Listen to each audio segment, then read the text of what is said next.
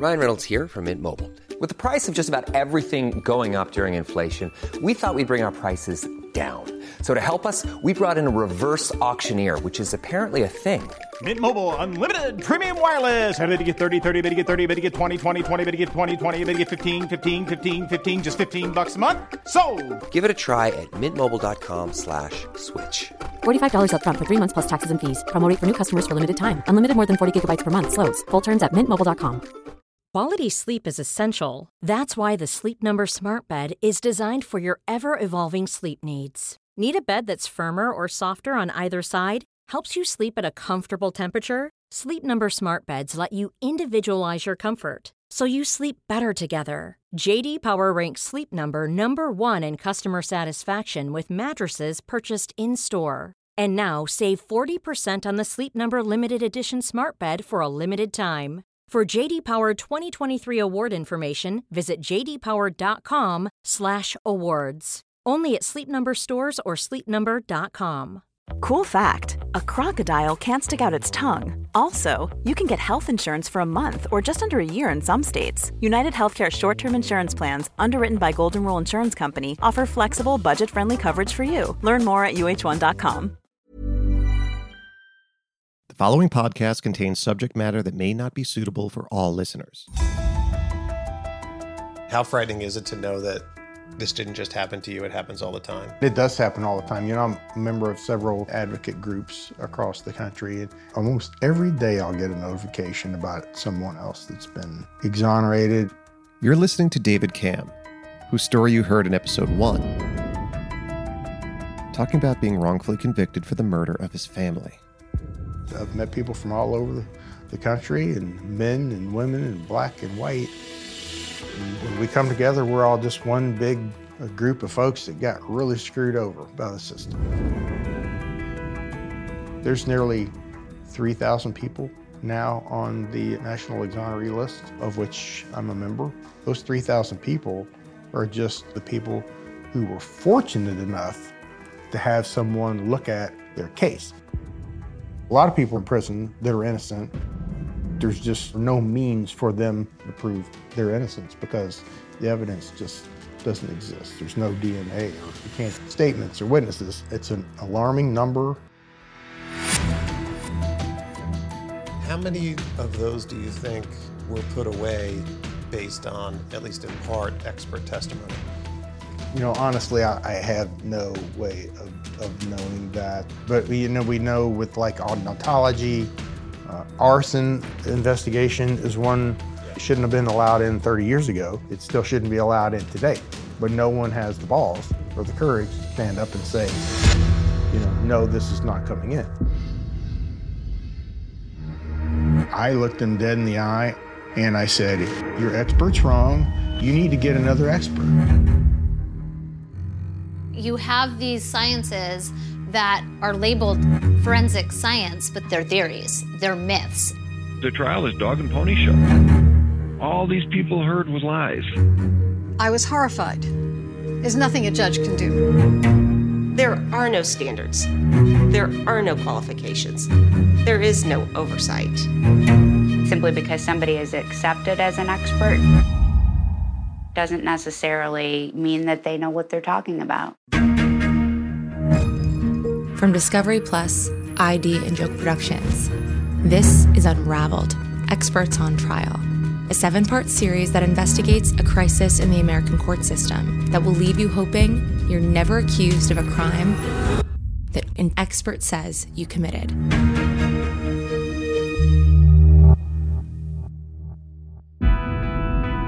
Our investigation into expert witnesses has led Billy and I to have serious doubts about the way forensic science is portrayed in the courts, and even about the very validity of some of the sciences themselves. It's hard to believe, but in courtrooms around the country, unscientific forensics are routinely debated in front of juries. In our last episode, we explored the supposed science of bite mark analysis through the story of Bill Richards. Towards the end of that story, California Innocence Project lawyer Raquel Cohen said something that caught our attention. And then if you look at women, 75% of women were wrongfully convicted and there was no crime. This is a glaring statistic. How could so many women be going to prison for crimes that didn't even occur? We asked Raquel how faulty forensic testimony could lead to something like that, and she immediately launched into a harrowing tale of a woman named Joanne Parks. The evening of April 9th, 1989. Bell, California. 23 year old waitress, Joanne Parks, is home alone with her three young children. Her husband Ronald works nights at a local ice cream factory. Joanne Parks, she's sleeping. It's around midnight. Her house is split up. It was a converted two car garage. Three bedroom, one bath with a kitchen and a living room, 526 square feet. Her room was on one side of the house, and then it was separated by the kitchen, and then her kids were on the other side of the house. In the middle of the night, she hears screaming she opens her bedroom door, and it was just fire and smoke. Joanne awakens to a raging inferno and really only has one exit the front door next to her bedroom. She scrambles outside and frantically runs to the neighbor's house for help. A lot of people try to get into the house and help the children, but by the time that happens, the house is fully engulfed. It's, it's in a fully involved state, and there's fire going out of windows. Windows are just breaking. The kids, they stood no chance surviving that fire.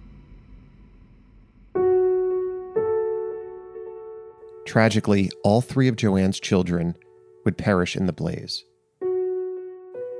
Her two daughters, Jessica and Roanne, were found together in their room. Joanne's four year old son, Ronnie, was discovered alone in his bedroom closet. What did the fire investigators initially say when they went into Joanne's house? So the investigators came in, and originally they were like, this was an accident. Like they found um, there were burn patterns. They were like, oh, this is obviously a drop down fire, they would say. So something falls from the ceiling and it hits the floor. It creates a pattern that looks like origin because it started a new fire in that area. Uh, and then the same investigator said, wait, I know this girl. Fire investigators recognized Joanne. She and her husband's first home had burned down only one year earlier. She had an electrical fire in 1988 in the city of Lynwood, and that was deemed accidental. It was an air conditioning unit that failed because they were part of the church. The church came together and helped them get on their feet. The fact that this is the second time Joanne has had a major house fire suddenly cast her current situation in a much less forgiving light. Once the fire investigators got that piece of information, the same evidence that was accidental became evidence of arson. Based on the findings of arson investigators, only days later the police would arrest Joanne Parks and charge her with first degree murder. What was the prosecution's theory? Why did they think Joanne did this? They said that she wanted to make her husband happy by making a quick dollar.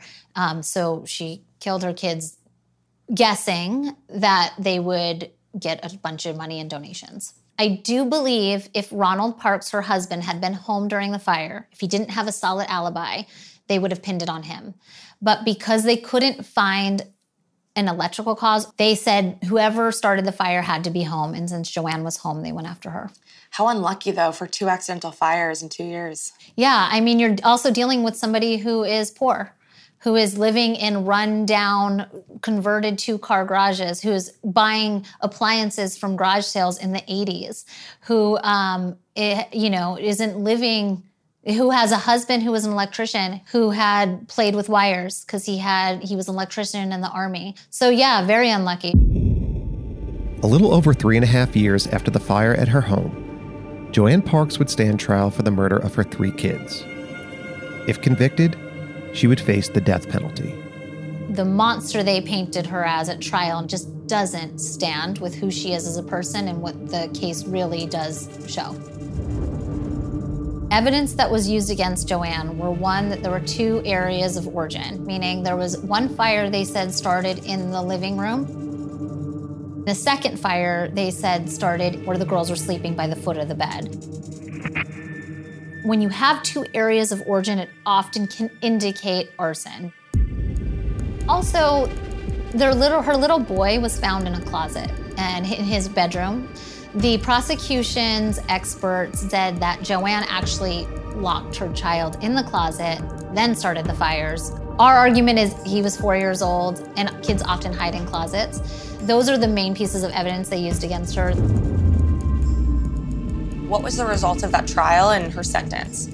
Guilty, three counts of murder, um, and she was put up for the death penalty.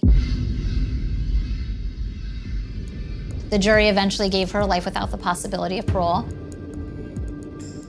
Almost 30 years ago, Joanne Parks went to prison for the rest of her life based on the expert testimony of arson investigators. So, of course, we want to know is an arson investigation hampered by problems in the same way that we've already seen with blood evidence or bite marks? It turned out to be worse than we thought. Before 1992, fire investigators had no training and no idea of what was myth and what was reality. Today, with what we know about ventilation patterns and what we know about flashover, it is more likely that there was a single area of origin in the fire. We believe it was the television that started the fire.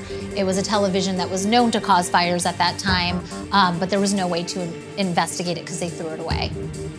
So, what exactly was the method to investigate arson back then? On arson cases, they weren't they didn't have a method. It was just the method that your superior taught you to use. When you were trained to be a fire investigator, just somebody that was senior to you just was like, "Well, this is how we do it."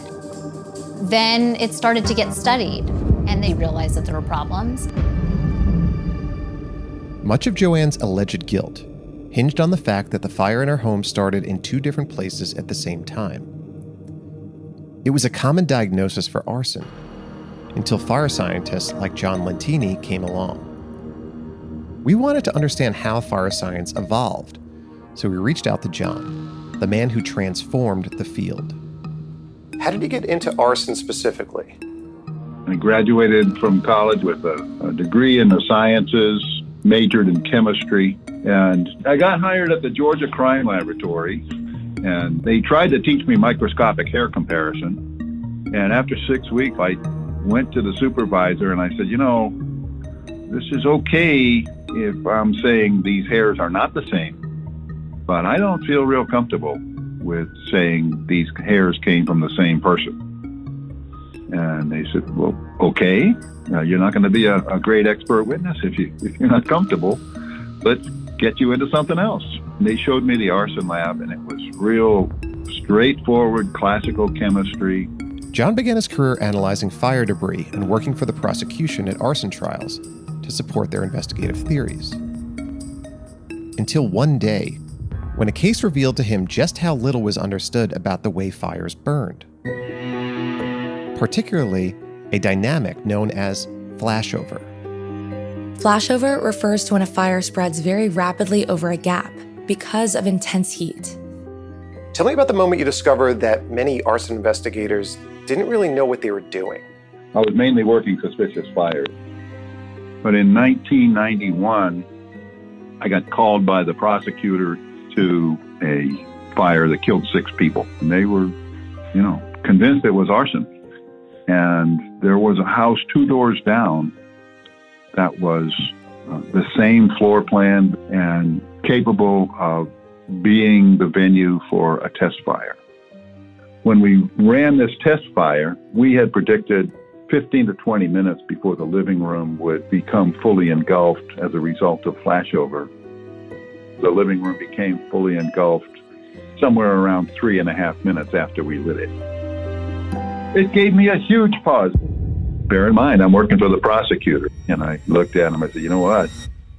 I can't do this anymore. John realized that common misconceptions about fire dynamics, like flashover, were leading investigators to misdiagnose accidental fires as arson. He would figure out just how bad the situation was only months later when he examined the remains of one of the largest accidental fires in California's history. Also in 1991, there was a huge fire in Oakland, California, that uh, took out 3,000 homes. Everybody looking at this fire said, Oh, what a horrible tragedy. I said, Yeah, but what an opportunity to study accidental fires. We know they were not intentionally set. And we went into these homes and looked for evidence of arson. And we had initially planned to look at 100, but um, by the time we got to 50, uh, the, the results were so uniform that we knew we could we could stop it because we found evidence of arson in like 49 of the 50 homes.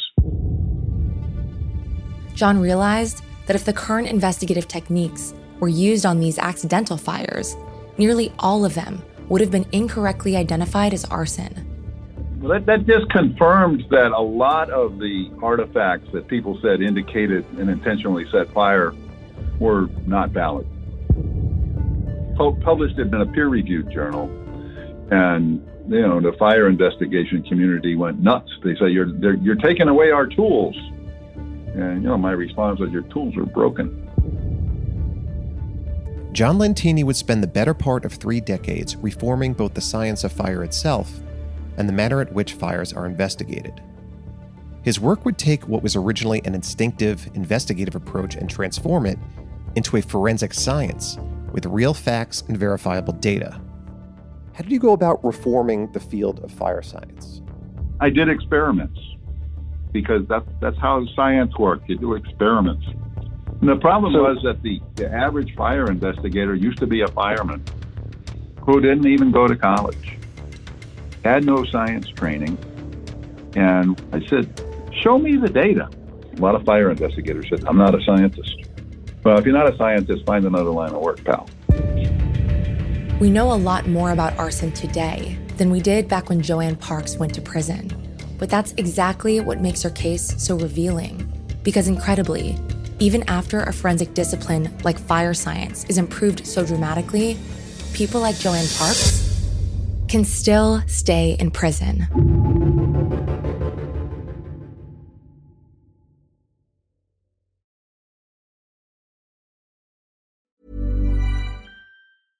Hey, I'm Ryan Reynolds. At Mint Mobile, we like to do the opposite of what Big Wireless does. They charge you a lot we charge you a little. So naturally, when they announced they'd be raising their prices due to inflation, we decided to deflate our prices due to not hating you.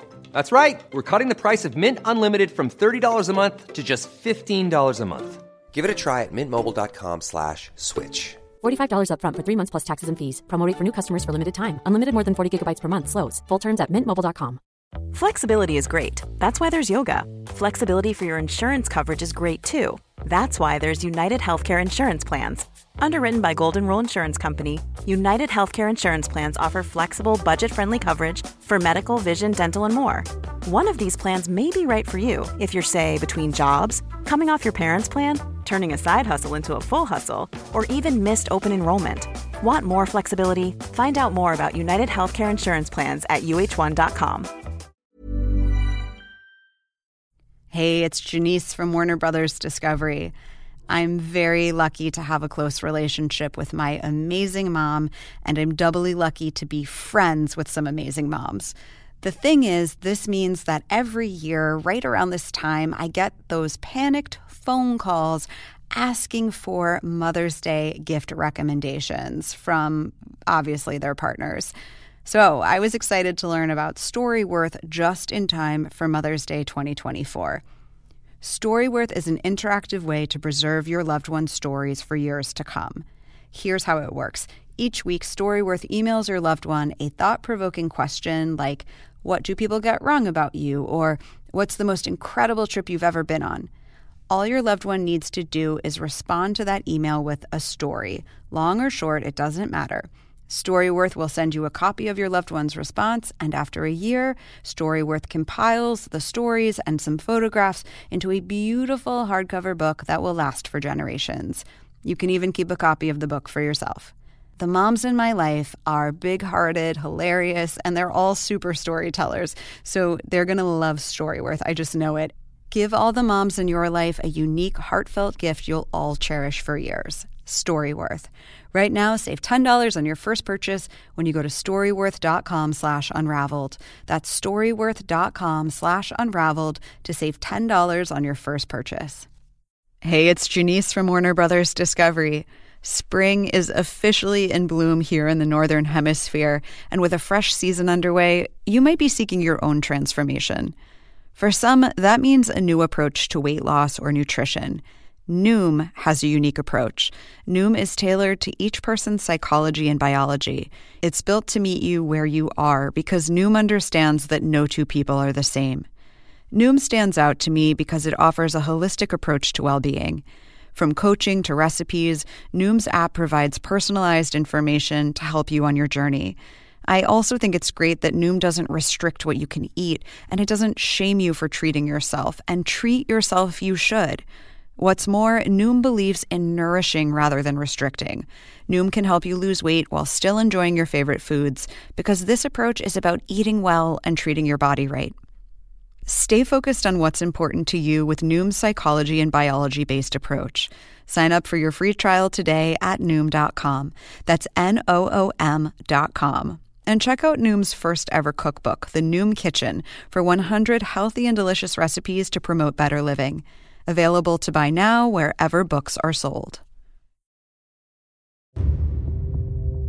Over 20 years after Joanne Parks went to prison, fire scientist John Lentini began to look back at old arson cases and apply his scientific knowledge to debunk wrongful convictions. In 2011, he came upon Joanne's case. The evidence in the Parks case was so confusing, and the hypothesis put forward by the state's people, it was just, you know, I, I couldn't tell what they thought.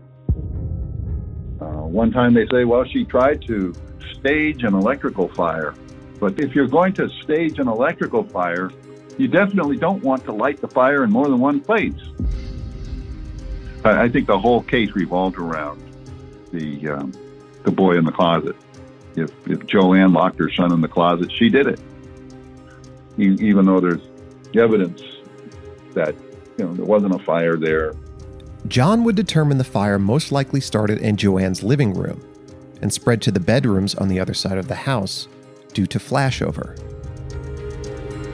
He would hand over his findings to the California Innocence Project. John Lentini, he realized that there were problems, and he looked at Joanne Park's case and wrote a report, and that kind of started us moving forward and getting a stronger case for her. Five years later, the Los Angeles Superior Court would finally grant Joanne Parks an evidentiary hearing to examine the science behind her conviction. She would have an opportunity for release after 24 years in prison.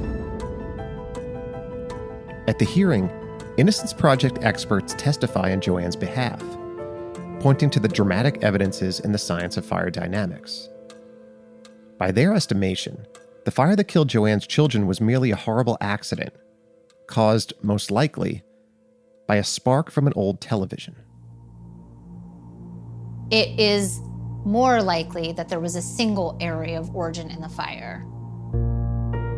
And we were able to prove this our expert did computer modeling to show that the prosecution's theory that there were two areas of origin is not supported or corroborated by the physical evidence.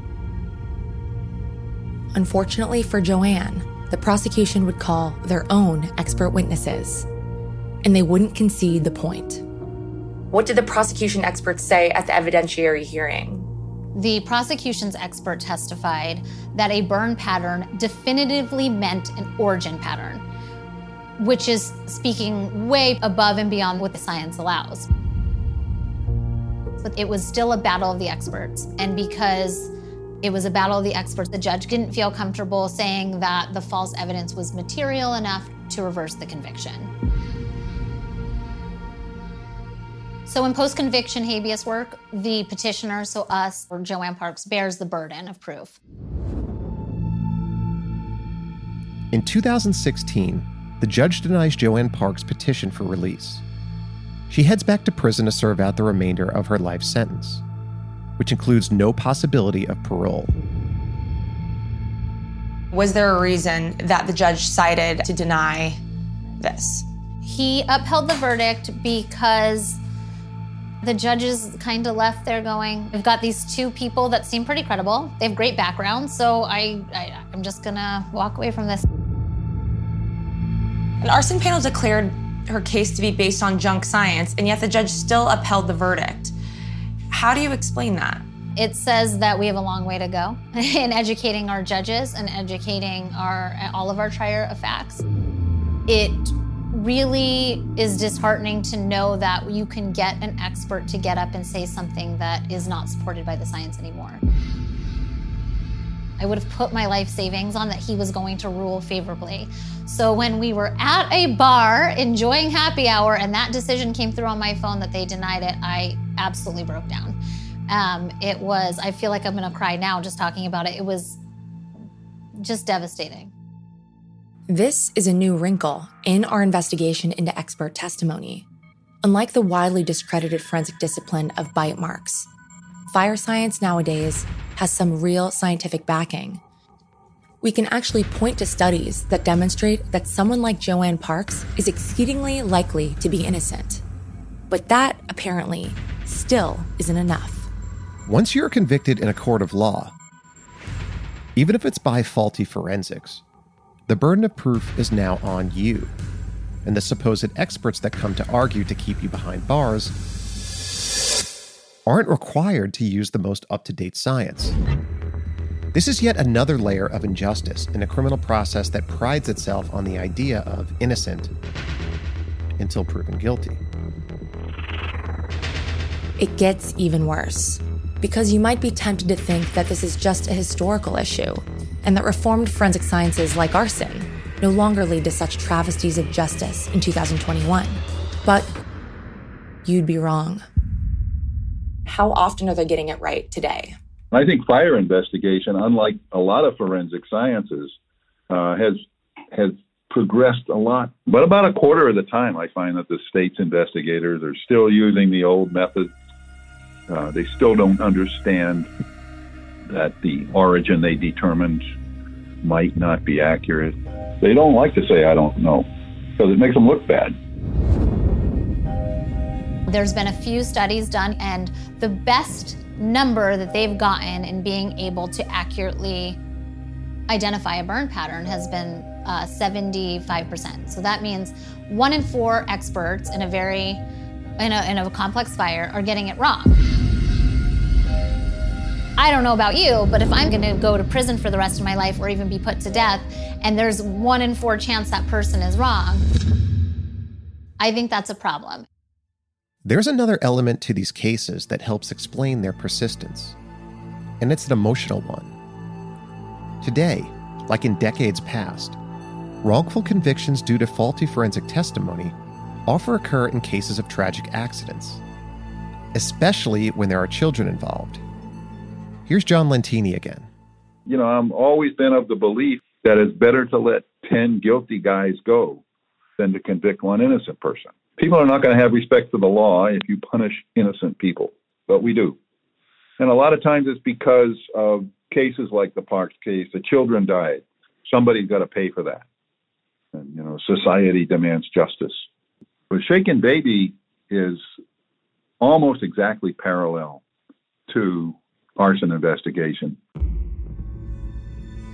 John Lentini is referring to shaken baby syndrome, a common description for serious brain injuries that result from forcefully shaking an infant or toddler.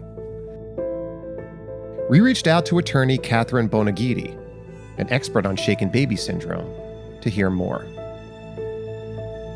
So, what is shaken baby syndrome? Shaken baby syndrome all began as, as a hypothesis um, of a particular um, neurosurgeon who, who they were studying um, some cases where children had presented with very serious brain injuries. And they were trying to figure out what was causing this. And they were not aware that the children had suffered any trauma. One physician theorized that it could be essentially something akin to whiplash. And so this hypothesis developed. Perhaps the children were shaken. And then the hypothesis just kind of snowballed into a belief. They would essentially diagnose them as having been abused and victims of shaken baby syndrome. According to Catherine, a supposed triad of symptoms in severely injured infants would lead doctors to routinely diagnose this alleged syndrome. Unfortunately, it just wasn't true. Head injuries from accidental falls were often the real cause of many shaken baby cases. And apparently, a lot of the symptoms from these injuries would take days to manifest. When they did, whomever was tasked with watching the baby at that time would then be charged with a crime. I think sometimes the reason it can affect women a, a lot, frankly, is because sometimes it's caretakers that get charged with this, either babysitters or daycare workers. Some of them were aunts, uh, family members, and others were the parents themselves. This is what Raquel was referring to in the beginning of this episode when she told us that 75% of exonerated women were convicted for a crime that didn't even happen. Whoever was with the child at the time the child collapsed became the immediate suspect. And when doctors come in and testify at trial about this, it was very, very persuasive to jurors. They weren't saying things like, you know, this most likely is the result of abuse. Quite to the contrary, they were saying this child was definitely, without question, unequivocally abused. No one here is saying that children don't get abused. The scientific underpinnings of the shaken baby syndrome have uh, pretty much been eviscerated. Shaken baby syndrome seems to combine the worst aspects of the forensic disciplines of both bite marks and arson. It's discredited. It leads to people, mostly women, going to prison when there wasn't even a crime. And it still persists today. I'm not saying this happens every day, right and left, but it does happen. The experts are starting to slowly change on that, but not all of them are much like cases of arson. The problem isn't solved.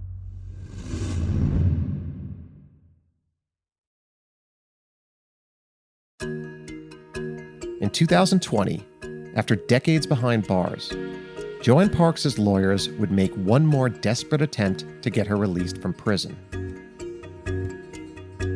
When we lost the evidentiary hearing in 2018, Unfortunately, Joanne Parks, she was life without the possibility of parole, so she was still going to die in prison. But we asked the governor to commute her sentence. Nearly 30 years after she went to prison, the California Innocence Project lawyers petitioned Governor Gavin Newsom for clemency in Joanne's case. In March of 2020, they would await the governor's decision. What is it like to be fighting for a client who you know with almost certainty is innocent and has been sitting in jail based on faulty science testimony. It's the hardest part of our job, right? We have to um, accept that we may never get that person out of prison. When I was representing Joanne, it was I win or she dies in prison. And I went to a lot of therapy for that, still do. Um, it's, it's something that keeps you up at night. I care about her so deeply. If we lose, she's in there three more years. COVID is running through the prisons. She has asthma and high blood pressure. I don't know if she's ever going to see the light of day. In the spring of 2020, Governor Gavin Newsom would commute the sentence of Joanne Parks after 29 years in prison. She was never fully exonerated for the murder of her children. She was simply released by the parole board on January 12th, 2021. What do you think it was that Governor Newsom saw which prompted him to let Joanne out of prison? Well, on the papers, so on the commutation, it would say they that he saw somebody who was rehabilitated and had made great efforts to better herself. Um, what I want to believe he saw was that there was a potential innocent person sitting in prison based on junk science, um, and I don't think if he really thought she killed her three children in such a heinous way that he would commuted her. But now that she's out, I'm still fighting to get her conviction overturned.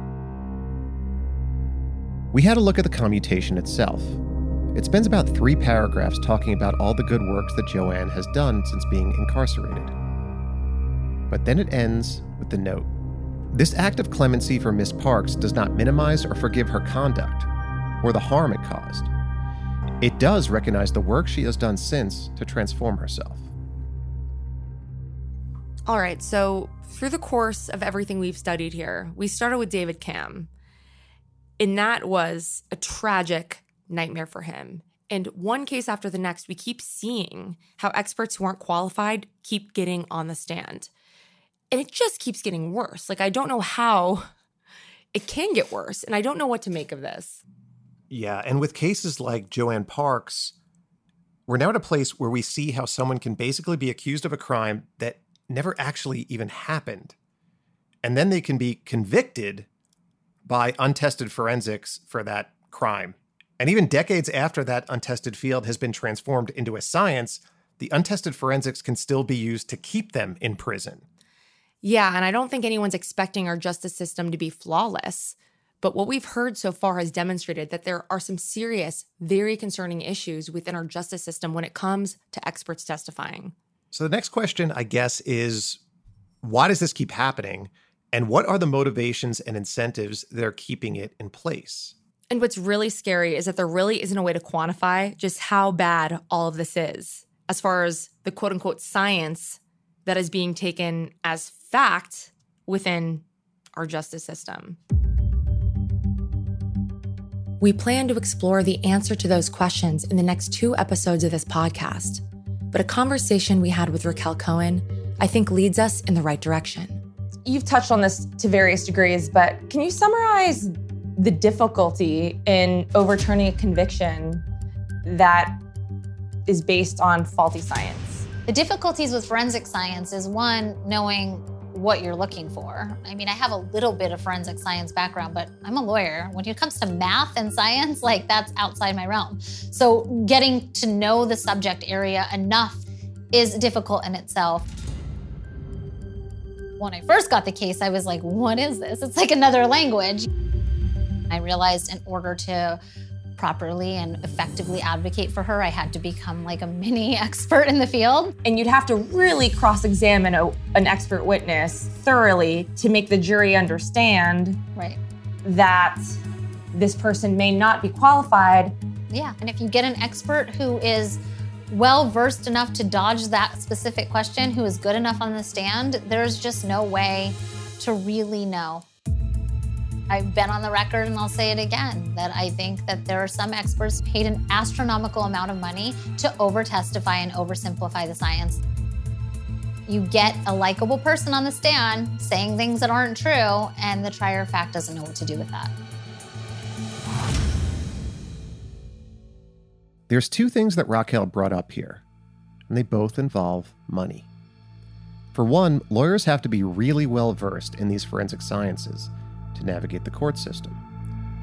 Joanne Parks was lucky to have expert lawyers from the Innocence Project on her side. But there's no way she could have afforded such quality attorneys on her own, nor can a whole lot of people. Then there's the money experts get paid themselves.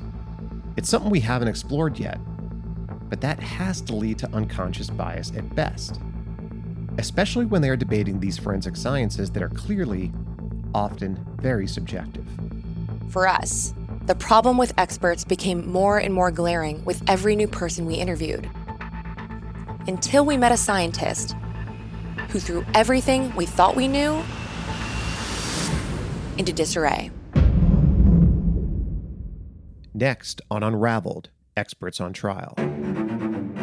There have been some famous cases where people have mistaken one person's fingerprint for another person's fingerprint. Well, I would say that forensic sciences should be questioned. We're not perfect. I'm sorry, you just can't answer every question. And when you've got some magician from A to Z filling every blank, that's just not possible. I think the limitations that the public should understand is that forensic science doesn't prove guilt or innocence. It just provides evidence to the courts. How those facts are used in court can definitely affect somebody's livelihood. So, absolutely, the stakes are high. Unraveled is produced by Joke Productions for ID. The executive producers of this podcast are Joke Fincioen, Biagio Messina, and Jeff Kuntz, along with myself, Billy Jensen, and Alexis Linkletter. Executive producer for ID is Tim Bainey. Additional producing and writing by Mike Catanella. Our editor is Corey Nye. The music and score that you have heard in this podcast is by Biagio Messina, Dave Pellman, and the Alibi and Nimbo libraries. Make sure to check for episode 6 next week on Apple Podcasts or wherever you get your podcasts. It helps a lot when you subscribe, rate, and review the podcast that you enjoy listening to. Thank you for listening and for your support.